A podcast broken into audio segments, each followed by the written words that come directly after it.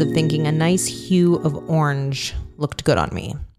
Maybe I took the gym tan laundry thing a little too seriously back in 2010. Maybe I deserved the nickname Hulk Hogan. Maybe I deserved the nickname Soccer Mom too when I first moved to Vegas. Growing up, my mom and Nana always had short, curly hair. Neither of them used a curling iron in a way that would help me understand how to curl my long, poker straight hair.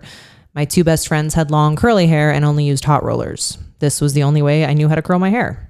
When my hair was short, I still used the hot rollers, and that birthed this like soccer mom hairstyle. It wasn't until months into my job at Drai's that I wore my hair straight for the first time and was told by my boss to never curl my hair again. That's also when I found out that they called me soccer mom behind my back. It never really bothered me though, or at least if it did, no one knew it. Even all the years of being called Hulk Hogan never mattered, and I think it's because I accepted that it was all in good fun. Because I was one of the guys. I could take a joke and I could definitely dish it back out. I'm not sure when or where my thick skin developed. Maybe it was all of the years of my dad asking if my knuckles bled from my arms dragging on the ground because they were so long. Or him saying that my feet and my nose entered a room five minutes before the rest of me. Or my brother asking, Who's your friend? when I had a pimple or my sister pointing out that I was probably adopted because they were so good looking and I wasn't. I think it's important to make light of your flaws and make fun of yourself. Otherwise, this cruel world will crush you. It's literally like walking around as a caricature drawing, enhancing all of your features. My dad always says that my nose was just like his. It's legit like a fist on his face. Then he would say, Oh, my aunt was so beautiful when she was younger, just like you, but your nose continues to grow, and she was so ugly when she was old. Dad, I 1000% blame you for why I had to get a nose job. But even though I accepted my physical flaws or paid to change a few of them, it was really hard to be disliked.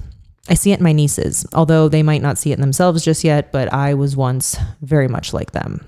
Putting on this extra hard exterior that screamed, ah, I don't like you or anyone else, because I've realized it's much easier to pretend you don't like people than it is to accept that you're the one who isn't liked. But also, when you're self conscious and you believe people don't like you, people will actually not like you after started you started being a bitch pretending that you didn't like them. It's kind of exhausting. And I've talked before about my defense mechanism of being overly talkative and also extremely vulgar. Like, I make men blush from the things that I say. And it's not like I'm trying to flirt or get their attention. It's just like no matter what, the most vulgar responses pop into my head. Again, dad, this is thanks to you. Because when kids were learning, see you later, alligator, I was being taught after supper, motherfucker. I wouldn't have it any other way, and my closest friends probably wouldn't either. Because I know that I'm just one big ball of, oh shit, what is she going to say next? I look at every conversation, unintentionally, like it's setting me up for a slam dunk. Guy at the gym wanted to buy a cheesecake and said, well, I don't know if I can handle the nine inch. What do you think my response was to that? Like, I don't always say it, but if I do, it most of the time slipped out, I swear. But I'm lucky because Hubs accepts me the way that I am, and he doesn't get mad or upset by my obscene comments or gestures. One of the best and most referenced Hubs stories is the first time he met my guy best friend. I went in for a dick grab or a ball tap, you know, one of the two. And of course, the guy friend is like, What the fuck? Your husband's right there. And Hubs just looks at him and he's like, Just let it happen, bro. or when I wore body paint and pasties for Halloween and chased my boss trying to hug him, Hubs just watched and laughed. Some birds can't be caged or tamed. So thank you, Hubs, for understanding that I'm one of those birds. I'm a peacock captain. You gotta let me fly. I actually said this when I was on the guest at uh, on the Well Connected podcast. Their show is so fucking awesome, and they were so awesome, and it was just literally like shooting the shit with the guys. And I was so happy that they asked me to join them on the episode. But seriously, check them out on Instagram or any of the streaming platforms. Um, but yeah, they asked me about my Instagram pictures and we talked about letting the booty hole out and while simultaneously being a wife and a mom. And it was a really great episode. You guys should definitely check them out. They're great. But let's be real for a second. Swear words are just words, and what makes them offensive or inoffensive is entirely arbitrary. Swear words exist in every language and their severity is not always the same. Saying something is fucked up in English is generally much less appropriate than saying it in Brazilian or Portuguese or Spanish. Whereas calling someone an asshole or a bitch is considered fairly mild in English, but much more offensive in the Romance languages. This is true even with the same within the same language. The word cunt, for example, is used often between friends joking around in the UK or Australia, but say it to most North Americans and you could be pretty sure their jaw's going to drop on the floor. In fact, the C word is considered by many Americans as the most offensive thing you can say right now. The word cunt doesn't bother me, by the way. Obviously. the meaning of words evolve and change, and therefore, so does their level of offensiveness. In the 17th century English, occupy was considered a horribly offensive word. Apparently, the only connotation it had at the time was the occupation of someone's vagina. now we occupy many things. We occupy Wall Street, airplane bathrooms, parking spaces, bus seats, and of course, people's vaginas. They are a group of words or ideas that society has gotten together and designated as inappropriate or undesirable. They are words that have been designated as weapons meant to hurt someone or shame someone. They are words that are sharpened by society and ready to cut. Therefore, profanity serves as an important social purpose. It highlights what is socially accepted as normal and right, while at the same time providing words that can be occasionally deployed to shock or shame others into conformity. Swear words sig- are signifiers of, for nonconformist thoughts, and as such, they have a tendency to shock and grab attention. And when used consciously, they have the power to challenge or even overthrow the status quo. Profane words have a direct line to our emotions. They are a spontaneous reflection of strong emotional states like anger, fear, or passion. They are also unequaled in the capacity to inflict emotional pain and incite violent disagreement. They're the words that provoke the most repressive regulatory reactions from the state in the form of censorship and legislation. In short, bad words are powerful emotionally, physiologically, and psychologically, and socially. And because profanity is powerful, it behaves differently from other types of language.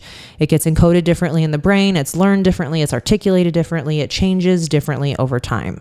And that lends its it in the unique potential to reveal facts about our language and ourselves that we'd otherwise never imagine. So, after some research, I found out that there's a scientific explanation for my vulgarity. Emotional regulation, understood from a psychodynamic perspective, can be traced back to Freud. Freud's theories were precursors to modern emotional regulation theories. According to Freud, there are two types of anxiety regulation. The first form of anxiety regulation stems from the reality principle of the ego when it is overwhelmed by external, anxiety inducing stimuli. According to Freud, people respond to and regulate their overtaxed ego through avoidance of the stimuli. The second kind of anxiety regulation emerges when the ego and the superego display strong impulses for emotional expression. To respond to these desires, the person begins repressing them and engaging in their ego defenses, which affects their emotional expression. For the purpose of this research, perhaps the most important aspect of the psychodynamic theory is Freud's concept of catharsis. Freud and Breuer described catharsis as the process of engaging in explicit actions for the purpose of releasing the emotional states associated with those actions. Thus, catharsis is the primary means of emotional expression Common forms of catharsis include shouting, sobbing, crying, outbursts of anger, laughing when stressed, and using profanity. Fuck is absolutely part of my everyday, every hour, every sentence vocabulary. I do my best to censor the things I say in front of people who I think could be offended. Like, I wouldn't go to a priest and ask him, How the fuck are you? But I can speak freely in front of my grandparents because I know that they don't take offense. I remember a long time ago, I had a, a booty pic on Facebook, and my 80 something year old grandmother called me and said, I was looking in the mirror today to see if my ass looked like that, but it didn't. She's freaking hysterical, by the way. Um, I read an article that explained how profanity is an attention grabber. You know, some of my podcast names, for example, would you listen to They Don't Give a Shit About You or No One Cares About You, Dick Sand, or Toxic Relationships? Some think that cursing is for attention on the person, not on what they're saying. Like they have to flex with words, like swearing is cool. But you know what wasn't cool? Was being made fun of as an adult who truly was trying to find her place in the Las Vegas club industry. An adult that was already self conscious about the way she looked, how she didn't know how to do her makeup or her hair, how she was much taller than every other bottle girl. But to the men that used to poke fun, and you know who you are because you still fucking do it, thank you because from that, plus my developing vulgarity and thankfully a glow up, I have turned into a strong and confident woman that can absolutely take a joke and can motherfucking diss you right back. My use of profanity is one of my favorite things about myself, but it's also what gets me in the most trouble. But I'll save that for another episode. Hit me when it's over. What's up? what's up? You can hit me when it's over,